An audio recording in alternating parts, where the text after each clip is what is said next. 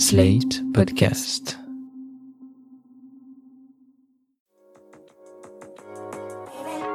Il y a beaucoup de petits ou gros mots sur lesquels on n'ose pas toujours mettre des mots. Parce que c'est intime, parce qu'on pense que c'est un peu sale, parce qu'on a peur du regard de l'autre, professionnel ou pas. Bénin, ils gâchent un peu la vie. Plus grave, ils peuvent évoluer en maladie à surveiller. Ces questions gênantes, vous nous les envoyez et c'est nous qui les poserons à votre place à des médecins qualifiés. Questions gênantes, proposées par l'application médicale Livy. Aïda se sent fatiguée en permanence, à tel point qu'elle n'arrive même plus à sortir de son lit. Elle se sent inutile et lorsqu'elle en parle à ses proches, ils ne comprennent pas son mal-être. Anne-Marie Lazartigue, psychiatre à Paris, lui répond. Elle présente vraiment des signes euh, typiques de dépression. En particulier, pour commencer, cette fatigue dont elle se plaint en permanence, c'est-à-dire euh, euh, pas spécialement après des activités fatigantes justement, mais tout le temps, même quand elle se lève, est un signe de dépression très très très fréquent. Le manque d'envie dont elle se plaint est aussi un signe de dépression très fréquent, sachant que la dépression se résume à ce que l'on appelle un ralentissement psychomoteur, c'est-à-dire un ralentissement de toutes les activités, aussi bien psychiques, la pensée, les émotions. C'est comme si on était dans un certain brouillard finalement. Et puis motrice, on est beaucoup moins rapide que d'habitude, on réagit moins vite. On a l'impression qu'il faut euh, du temps pour euh, allumer la machine. Quoi. Cette absence d'envie est conjointe à un sentiment d'inutilité.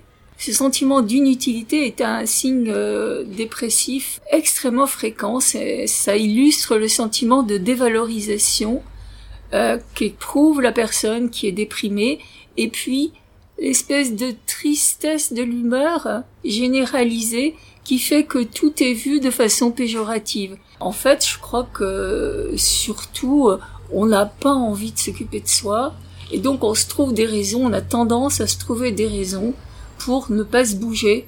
Déjà, on ne se sent pas à la hauteur pour essayer de d'aller mieux. On a l'impression que c'est parce qu'on fonctionne d'une manière absurde que on, va mal et que rien n'y fera, quoi, qu'on est une mauvaise herbe finalement. Les autres n'ont pas plus besoin d'aller voir le médecin qu'elle. Simplement, elle, son problème est d'un registre psychologique, alors que son médecin voit aussi des gens qui ont des difficultés d'origine somatique. Mais ce n'est pas parce que c'est d'origine psychologique que c'est forcément moins grave mhm. que quelque chose d'origine somatique. Eh ben non, il faut, faut absolument pas hésiter à euh, aller voir le médecin quand on présente euh, une fatigue, euh, un sentiment de une certaine tristesse de l'humeur, quand on se sent ralenti, comme je le disais tout à l'heure, il faut surtout pas hésiter.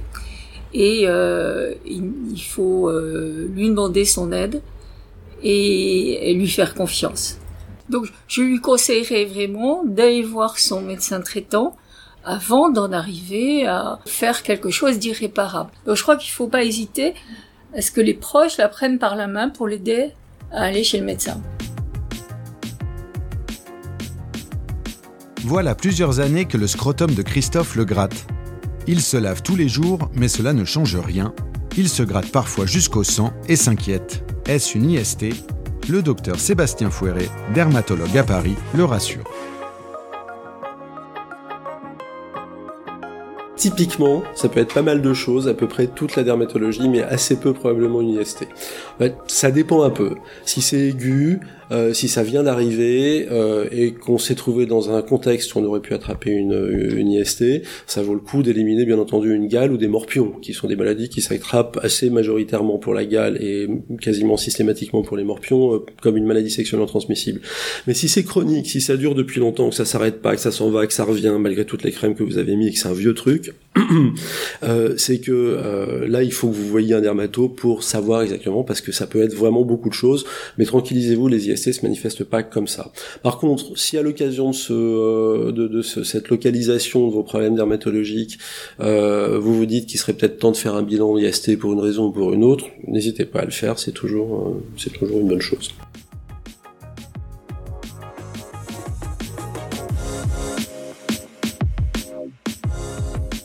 C'était Question Gênante, le podcast qui consulte à votre place, proposé par l'application médicale Livy, produit par Slate.fr. Retrouvez-nous sur Slate.fr, iTunes, Spotify, Deezer ou sur votre application de podcast préférée. Si ce programme vous a plu, laissez un commentaire ou mieux, mettez-nous 5 étoiles.